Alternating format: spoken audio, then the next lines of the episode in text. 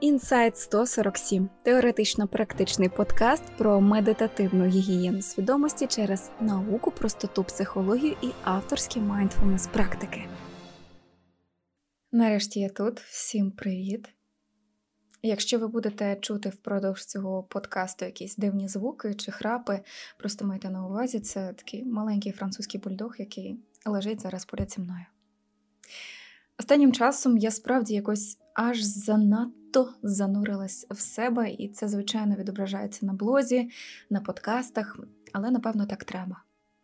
Були речі, із якими треба було розібратись, були матеріали, які потрібно було засвоїти, і був стан, коли мені не хотілося змушувати себе штампувати контент. І, чесно кажучи, мені якось так пофіг на охвати. Я не завод, а блог і подкаст це речі, які забирають ну, дуже багато енергії. Так от, ще раз привіт. Я думаю, назву подкасту ти вже прочитав. Так, він не про медитацію, хоча і вона тут теж буде. Він про дуже і дуже важливу річ, про самореалізацію, яку блокує одна манюсінька наша залежність. Я все-таки психолог, і це мій подкаст, тому я хочу вийти за рамки основної тематики. От хочу і все, ну я можу собі це дозволити. Знаєте, скільки разів я переробляла подкаст, який ви зараз чуєте? Мінімум 4. Але мені здається, що 6. Тема насправді як заїжджена пластинка.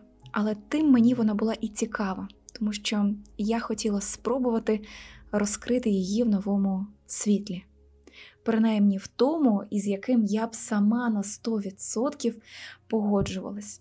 А це мені зробити важко.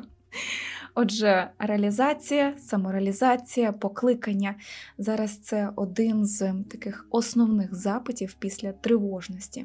Всі хочуть знайти своє покликання і реалізуватись в ньому. Це вже просто якийсь такий бум на цей запит. І якийсь час я дуже наївно допомагала своїм клієнтам, які зверталися з цим запитом, знайти свої сильні і слабкі сторони, усвідомити теоретичні способи втілення своїх особливих навичок і талантів, згадати свої дитячі мрії, розробляла із ними план, який би допоміг почати рух в сторону реалізації, але якогось хріна. Маючи на руках такий коштовний аналіз своїх особливостей і сил людина просто нічого не змінювала. От від слова зовсім. І чи бісилась я? Ще як. Але допоки не почала бачити у всіх цих випадках одну спільну рису. Абсолютно всі люди, які усвідомлювали свої таланти, сильні сторони, навіть мрії і мали план до їх реалізації, але нічого не робили. От всі вони були дуже і дуже залежними. Вони були залежними від соціального схвалення і як чорта боялись соціального несхвалення, хейту, засудження. І я така: ух ти, от де собака зарита, от що я включу в подібну роботу в подальшому.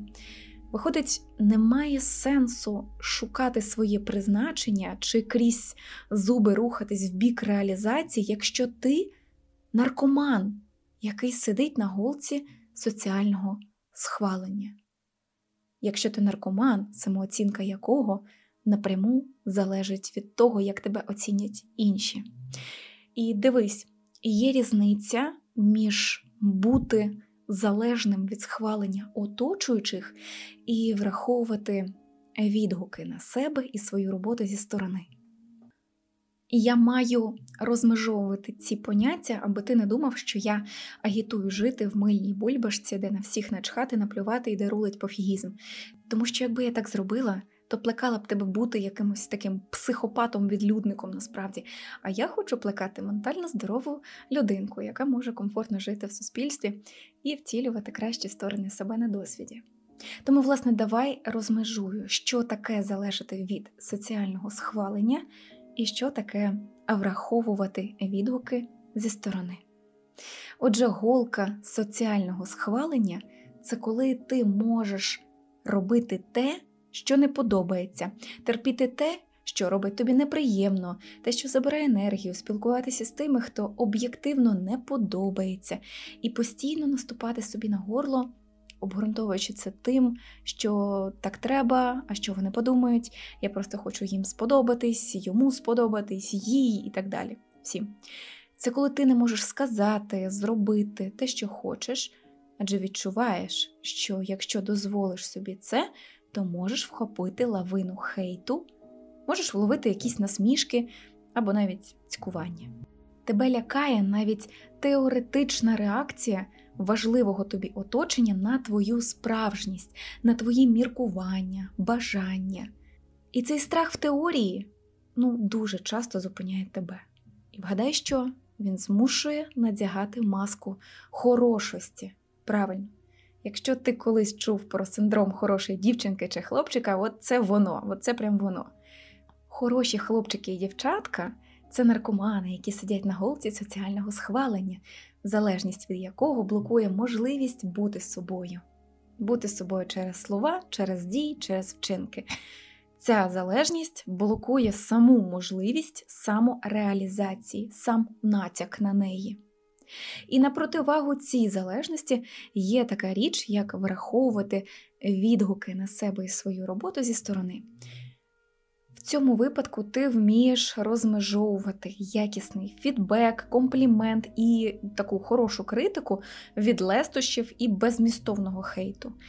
І погодься, не можна вдосконалювати бізнес, якщо не враховувати відгуки своїх користувачів. Як то кажуть СММники, постійні опитування цільової аудиторії і врахування її побажань це запорука довіри до бренду, ну чи то до особистого бренду. Але в цьому випадку ти враховуєш фідбек від важливих тобі людей, які або мають те, про що говорять, або говорять мовою фактів, або є, скажімо так, твоєю цільовою аудиторією, та думка якої тобі важлива. Так от, ці фідбеки дійсно якісні і дійсно можуть відображати і підкреслювати наші актуальні сили і слабкості, із якими ну, варто попрацювати. Але ці відгуки ніколи не спиняють людину від дій. Вони враховуються, але не спиняють. І якщо їх немає, людина просто робить свою справу, в першу чергу спираючись на власну оцінку, власні відчуття і власне бачення. В нас сьогодні немає мети навчитись розмежовувати якісні і неякісні відгуки. Це ми залишимо якось там на інший раз. Сьогодні ми будемо говорити про перший тип, найболючіший, про голку соціального схвалення і те, як вона не дає реалізовуватись в житті.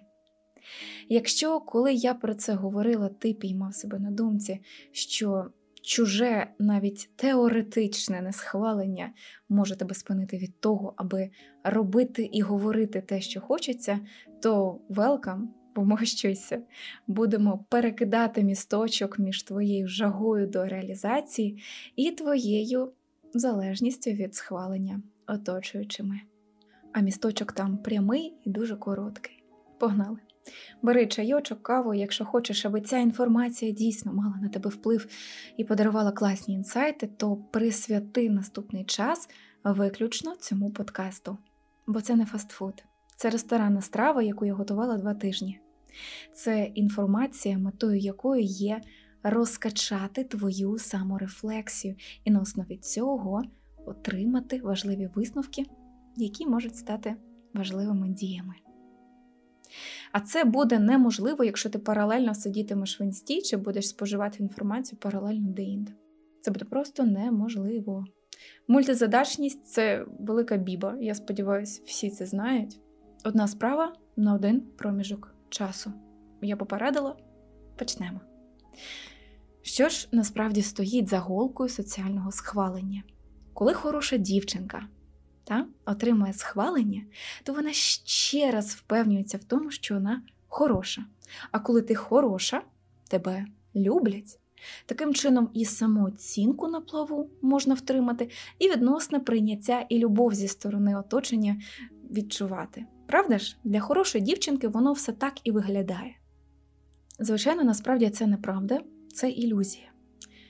Тому що коли людина формує свою самооцінку виключно на думці оточення про неї, це свідчить лише про те, що ця людина абсолютно відірвана від своєї природи, відірвана від своїх бажань. Коли прийняття оточенням і єдність з ним приходить через оцю акторську гру, яка називається відповідає їх очікуванням, то вибачте, але це херняне оточення, і подобаєтесь ви їм, поки слухняно поводите себе в їхньому розумінні і уявленні. У висновку, що ми маємо? Ми маємо відірвану від себе і своїх бажань людину з фейковим оточенням і з патологічним страхом будь-якої реалізації. На додачу. Ось які реалії життя хороших дівчат і хлопчиків. А знаєте, які ще в них реалії життя? Вони можуть здаватись вам найвідповідальнішими людьми, а себе і свої мрії і плани ігнорувати з року в рік, брехати собі.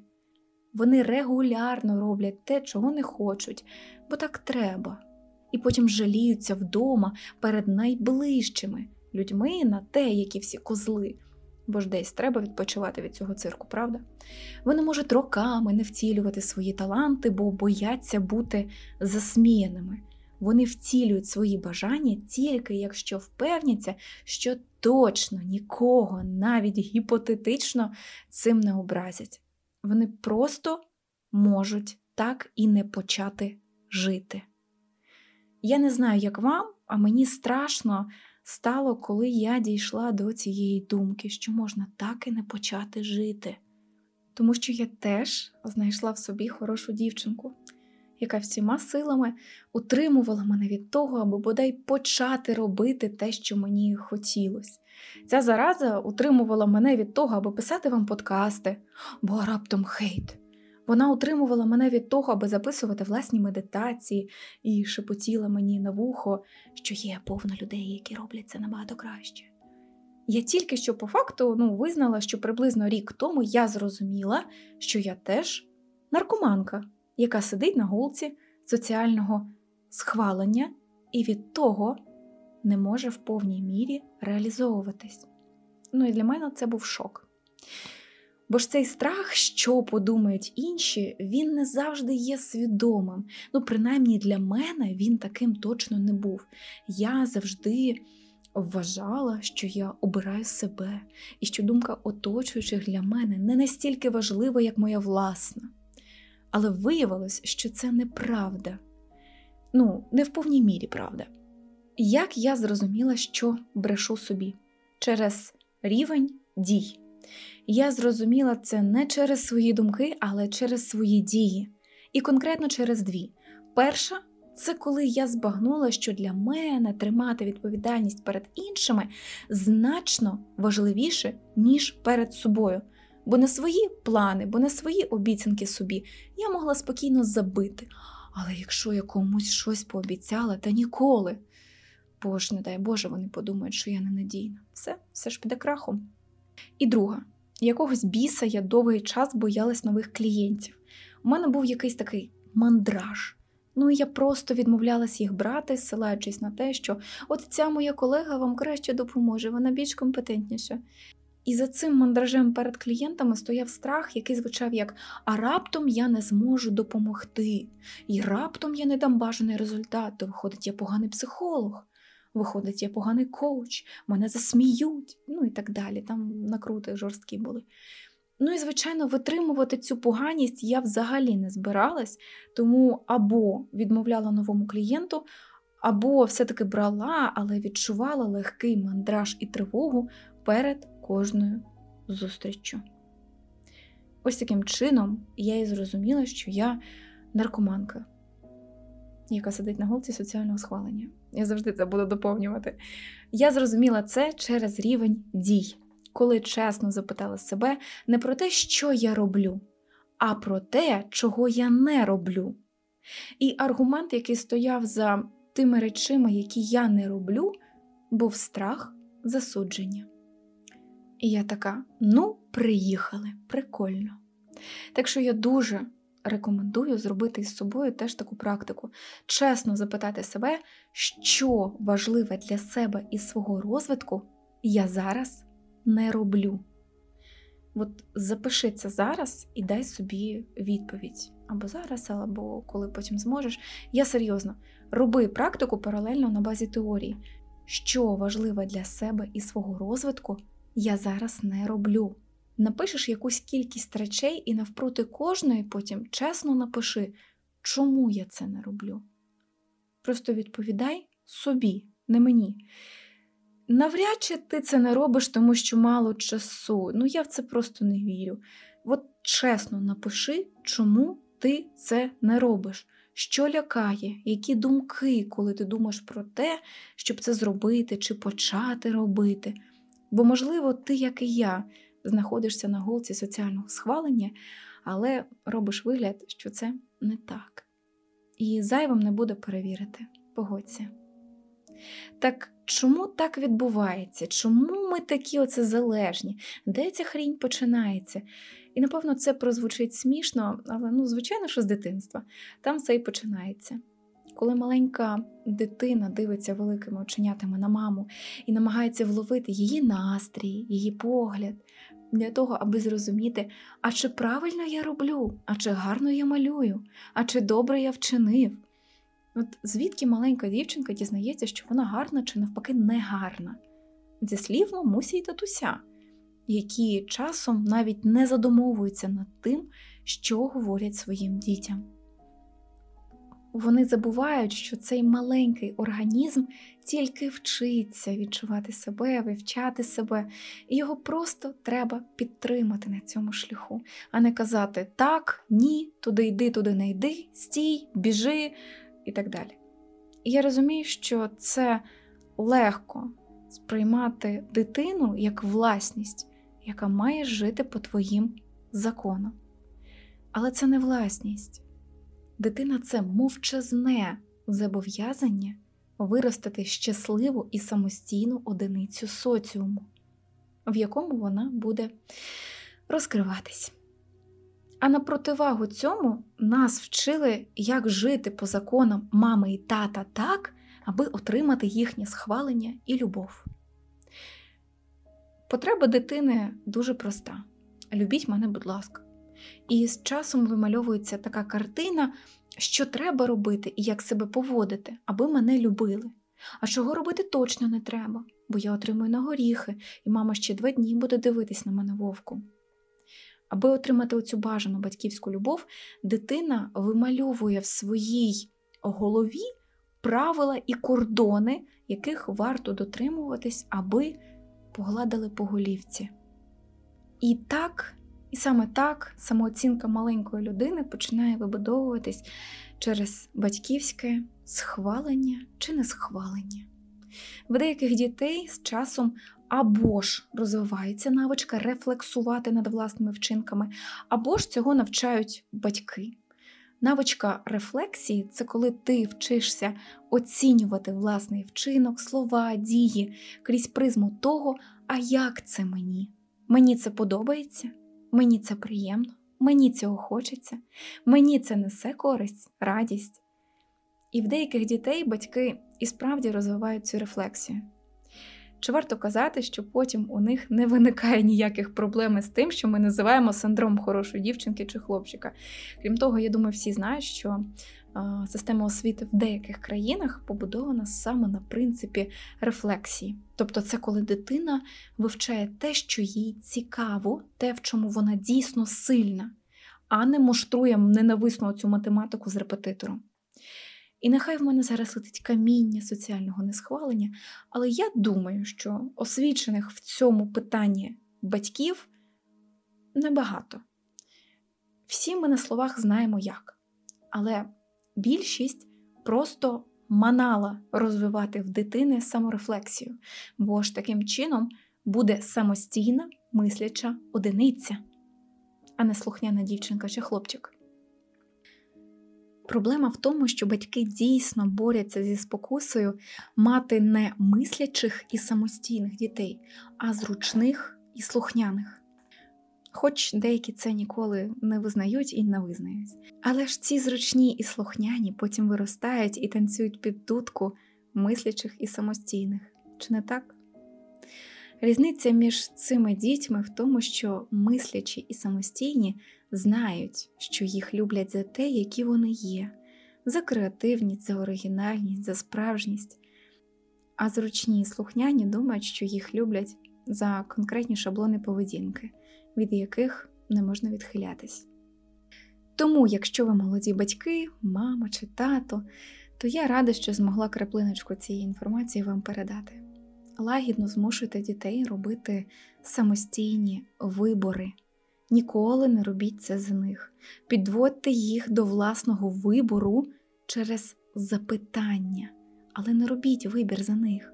Запасайтесь терпінням і питаннями по типу: а ти що думаєш? А ти б як вчинив? Чому ти так думаєш? А що тобі подобається? І так далі.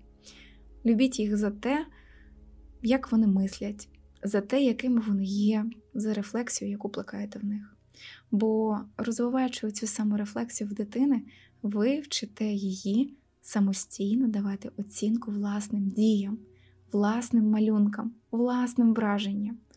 Ви вчите дитину екологічно формувати свою самооцінку, базуючись на глибокій саморефлексії і своїх відчуттях, а не на думці оточення.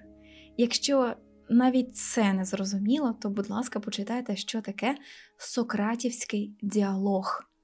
От почитайте, а потім спробуйте застосовувати його з дитиною. Гарантую, вам буде дуже цікаво і сподобається. Ну що, трішки із корінням проблеми ми розібрались, і я не думаю, що це когось здивувало, але все ж таки ми мусили. І зрозуміли, що коли хороші дівчатка і хлопчики виростають, вони не можуть рухатись до своїх цілей. Банально тому, що можуть навіть ці цілі і бажання не усвідомлювати, а часом ті цілі, які вони мають, також є нав'язаними суспільством, трендом, модою, думкою якогось авторитета. Тобто хороші хлопчики і дівчатка часто мають зовсім не свої цілі, і, відповідно, досягнення таких цілей ніякого глибинного задоволення їм не дасть. І другий варіант: навіть якщо хороші хлопчики і дівчатка свої власні бажання і знаходять, то хріна лисого вони будуть щось для цього робити, тому що їм банально страшно. Страшно, що необхідні для досягнення своєї мети дії хтось засудить зі сторони, хтось рознесе це в пух і прах, висміє. І оцей другий варіант насправді найболючіший, адже самореалізація для нас ну вкрай важлива для задоволення потреба. Ну, як ніяк на вершині піраміди Маслоу ця штука сидить. Значить, щось у ній є. Ну і, звичайно, бути на голці соціального схвалення це неймовірний і вічний стрес. Стрес, тому що це неможливо. Такі люди намагаються зробити неможливо вгодити всім вгодити кожному більш-менш важливому суб'єктивному погляду, який направлений на них. Це як одночасно позувати у сотню камер і сподіватись, що в кожній буде хороше фото. Хіба це можливо? Часом я відчувала, як раніше, після якихось зустрічей з великою кількістю людей, у мене просто розколювалась голова, бо я розривалась на частини, намагаючись підтримати цю бесіду з кожним, сподобатись кожному, знайти до кожної людини підхід. А навіщо? Аби вкотре впевнитись, що все окей, що я хороша, що я класна, що я подобаю, що мене приймають, люблять. А голова у мене просто розколювалась на частини від напруги. Подумайте і уявіть зараз перед собою всіх, кому вам важливо подобатись, всіх, для кого хочеться бути хорошим чи хорошою. Можливо, це колеги на роботі, родина, сім'я, партнер, друзі партнера, сім'я партнера, ваші друзі, підписники в інстаграм, може, якісь підопічні. Скільки їх? Скільки цих людей, яким вам потрібно подобатись? Десятки, сотні. Абсолютно кожен з них оцінює вас через свою власну картину світу, через власні цінності, через власний досвід, навіть власні асоціації тригери. Кожен з них носить власні окуляри, якими дивиться на цей світ. Ви намагаєтесь вгодити і сподобатись одночасно сотні суб'єктивних різних світів. І ви виснажуєтесь сильно, тому що це важко. Тому що це не просто важко, це неможливо. Тому що це бляха, це місія нездійсненна, і вона реально нездійсненна. А значить, цілі ніколи не буде досягнуто. Це настільки важко, що хтось після цілого дня носіння хорошої маски потребує добряче випити. А ви не питали себе, чому так багато людей суміщують поняття відпочинку з алкоголем? От просто відкрити вам Америку, тому що під дією алкоголю ніби вирубається інтернет, та мережа, яка пов'язує нас із зовнішнім світом. Алкоголь розчинює жирові мембрани нервових клітин, і вони, так би мовити, злипаються, і сигнал не проходить. Коли людина випиває, то море по коліно, гори по плечу, і я все можу, я піду з усіма знайомитись, і я залізу танцювати на стіл, я піду співати в караоке, все, я все можу. Під дією алкоголю людині пофіг, хто що про неї подумає. Є вона, якісь її ідеї, відчуття і все інше по барабану. І люди вважають відпочинком не алкоголь, а стан оцього пофігізму, коли їй пофіг, хто що про неї подумає. Пофігізм, в якому я можу бути собою, відпустити себе, ніби зняти маску, прикрившись тим, що я трохи хильнув. А якщо що, можна потім сказати: ну так я ж це, я ж випивши був. Люди супроводжують свій відпочинок алкоголем, щоб відключити на якийсь час в собі стан оцей хто що подумає, щоб просто побути в моменті із собою, з друзями, із думками, які не будуть стримувати, щоб казати те, що хочеш, робити те, що хочеш. Так, алкоголь це все дає, це правда, але є один великий мінус в цієї штуки. Цей стан він як сон він минає дуже-дуже швидко і швидко забувається все, що було в цьому стані. Є ще одна причина, чому постійне підсвідоме бажання вгодити всім важливим для мене людям так виснажує. Дивись, для того, щоб комусь вгодити, по факту я маю прийняти форму його чи її очікувань від мене. А щоб прийняти форму чужих очікувань, я, виходить, маю зріктися власної.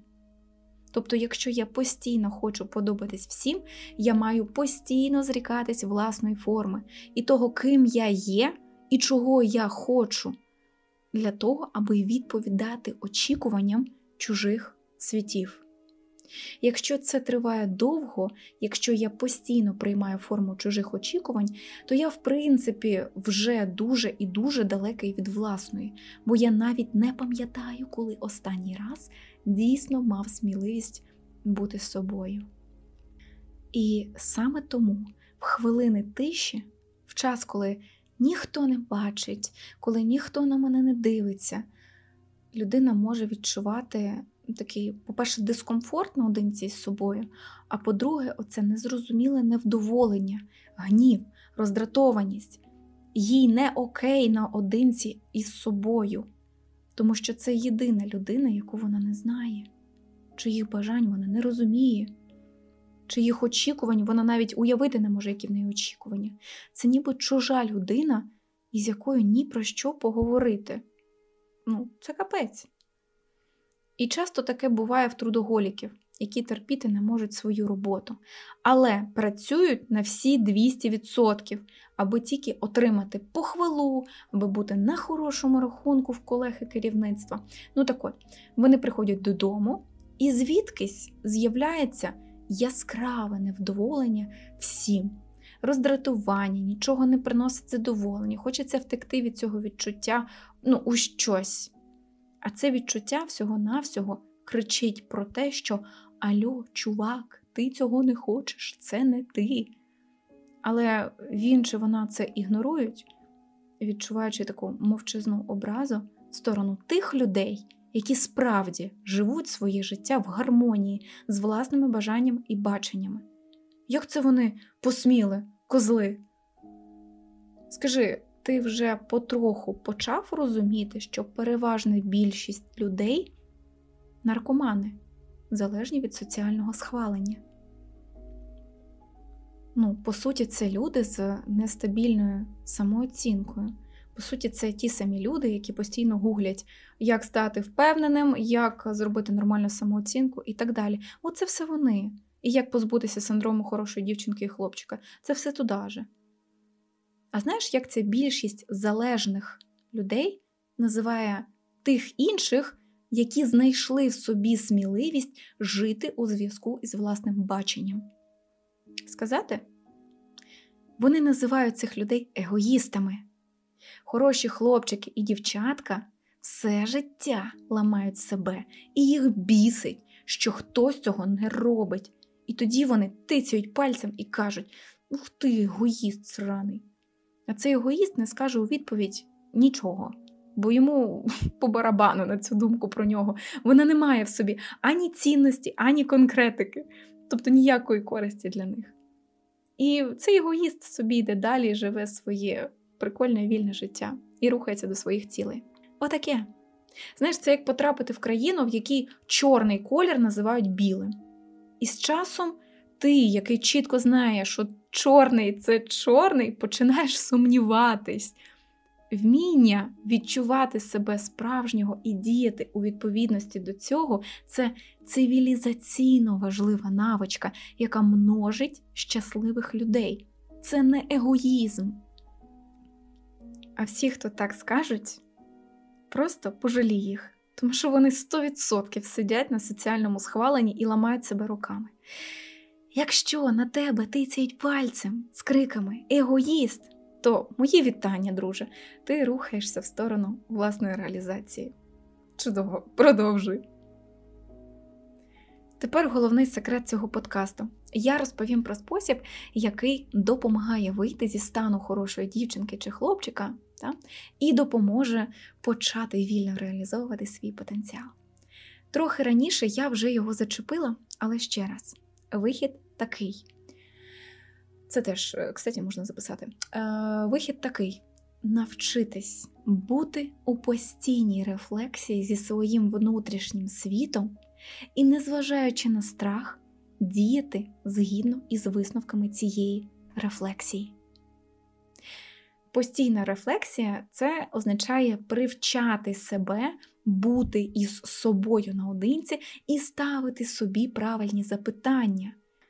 А почувши і відчувши відповідь, переносити це на досвід, незважаючи на страх. Як рефлексувати? Я люблю це робити через медитацію, тому що там я можу заспокоїти тіло, я можу заспокоїти розум, я можу сепарувати себе від знаєш, таких оцих всіх швидких думок в голові, і в цій чистоті я можу ставити собі запитання і відчувати на них відповідь. Але поправочка, треба ставити правильні запитання, це теж важливо. Хтось виписується, хтось виговорюється на диктофон.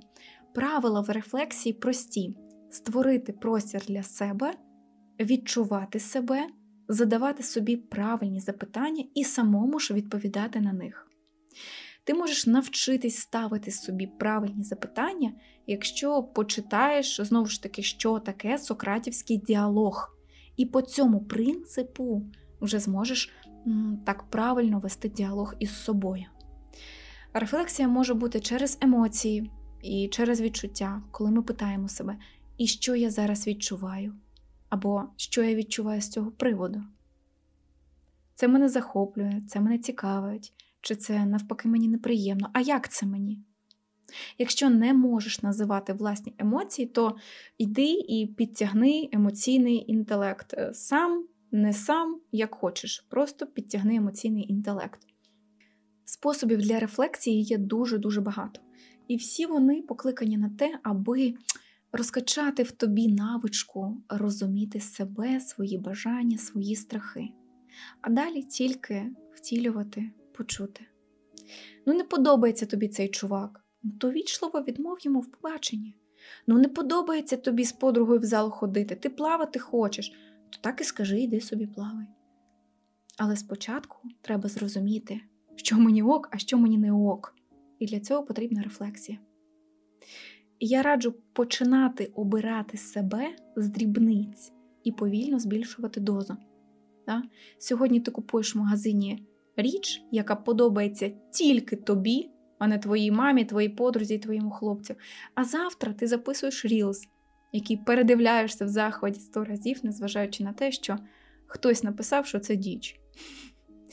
Починай обирати себе з дрібниць і рефлексуй.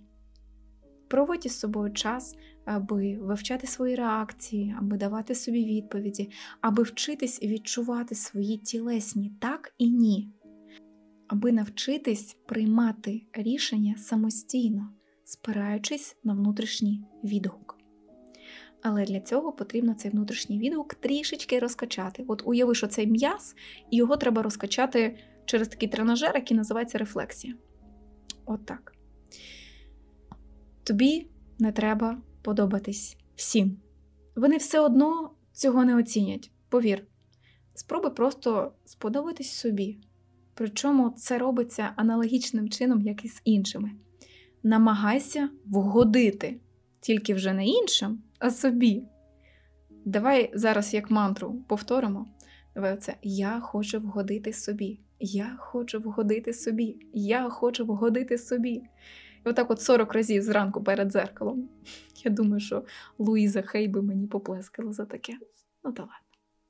Якщо в тебе є страх, що якщо ти почнеш так поводитись, якщо ти почнеш а, обирати себе, якщо ти захочеш вгодити собі, то від тебе всі відвернуться, то навіть якщо так і трапиться, то це буде прекрасно. Це означає, що ці люди більше не можуть живитись тобою. Вони полишають тебе, бо ніколи не знали тебе справжнього. Вони приймали маску хорошості, яку ти чемно тримав роками. Будь ласка, нехай йдуть. Нехай йдуть, тому що з часом з'являться інші люди. І це вже будуть ті люди, які будуть приймати тебе, твої інтереси, твої вибори, твої цікавості. Ті люди, яким будеш цікавий і важливий, і хороший, от саме ти, такий, який ти є. Твої роздуми, твій гумор, твій власний світ. І поряд з таким оточенням ти почнеш квітнути. Твій потенціал почне зростати, твої цілі і бажання почнуть досягатись, тому що ти зліз або поступово злізаєш з голки соціального схвалення. Ти витримуєш оцю ломку наркоманську від несхвалення.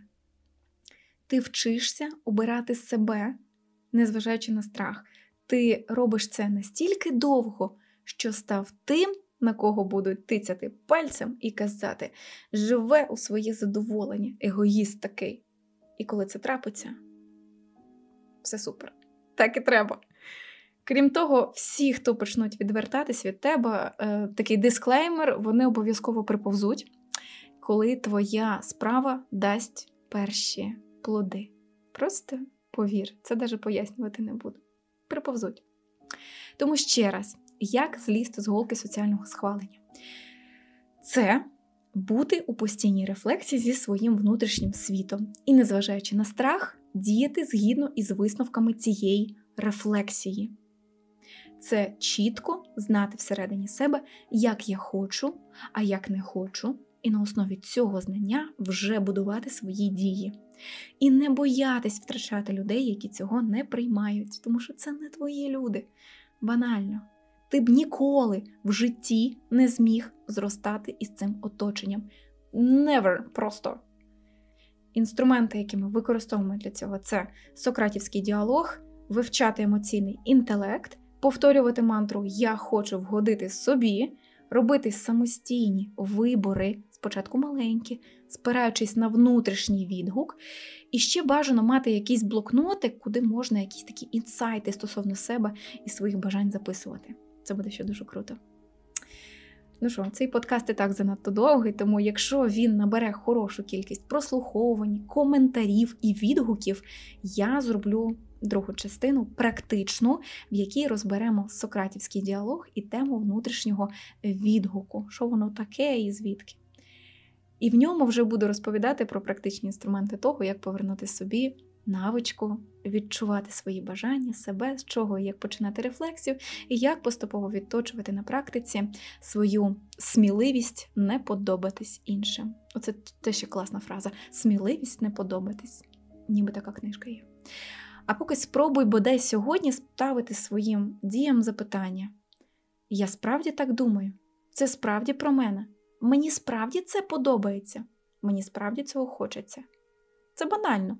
Ти просто робиш дію і питаєш себе: я справді так хочу, мені справді це подобається. Це справді про мене. І все. І спостерігай, як ніби зсередини буде з'являтися оця відповідь: так, ні. Слідкуй за власними відповідями.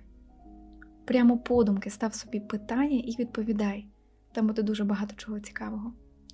Якщо дія не робить тебе здоровішим, щасливішим чи багатшим, значить її мотивація дуже і дуже сумнівна, і я б навіть сказала, стрьомна. Нещодавно я робила вправу із цими новомодними табличками для блогу, там де розписано, в чому твоя місія, твоя ціль в роботі, таке бла бла бла бла бла. І я просто моментально відповідаю: значить, моя місія, я занурюю людей в рефлексію, в якій у них з'являються потрібні інсайти. Все.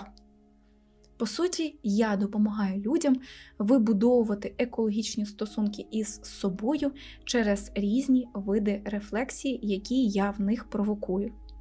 Ну, я такий агент-провокатор. Щось мені захотілося поділитися, бо дуже пасую до цього випуску. Так, ну що, на цій чарівній ноті я завершую подкаст.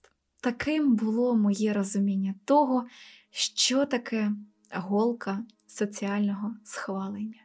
Якщо цей подкаст подарував відчуття інсайту, зацікавив, зачепив, то, будь ласка, поділись ними з друзями чи в мережах із відміткою мого профілю в інстаграм. Я буду дуже-дуже вдячна.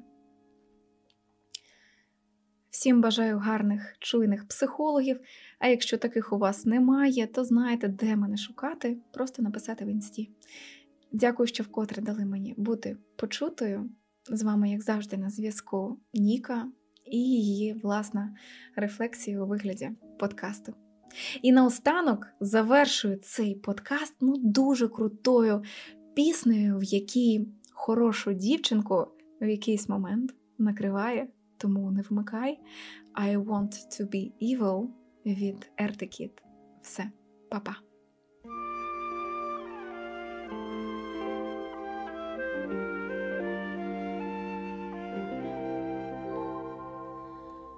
I've posed for pictures with ivory soap. I've petted stray dogs and shied clear of dope. My smile is brilliant. My glance is tender. But I'm noted most for my unspoiled gender. I've been made Miss Rheingold, though I never touch beer. And I'm the person to whom they say, You're sweet, my dear. The only etchings I've seen have been behind glass and the closest I've been to a bar was at ballet class. Prim and proper. The girl who's never been cased. Well, I'm tired of being pure and not chaste. Like something that seeks its level.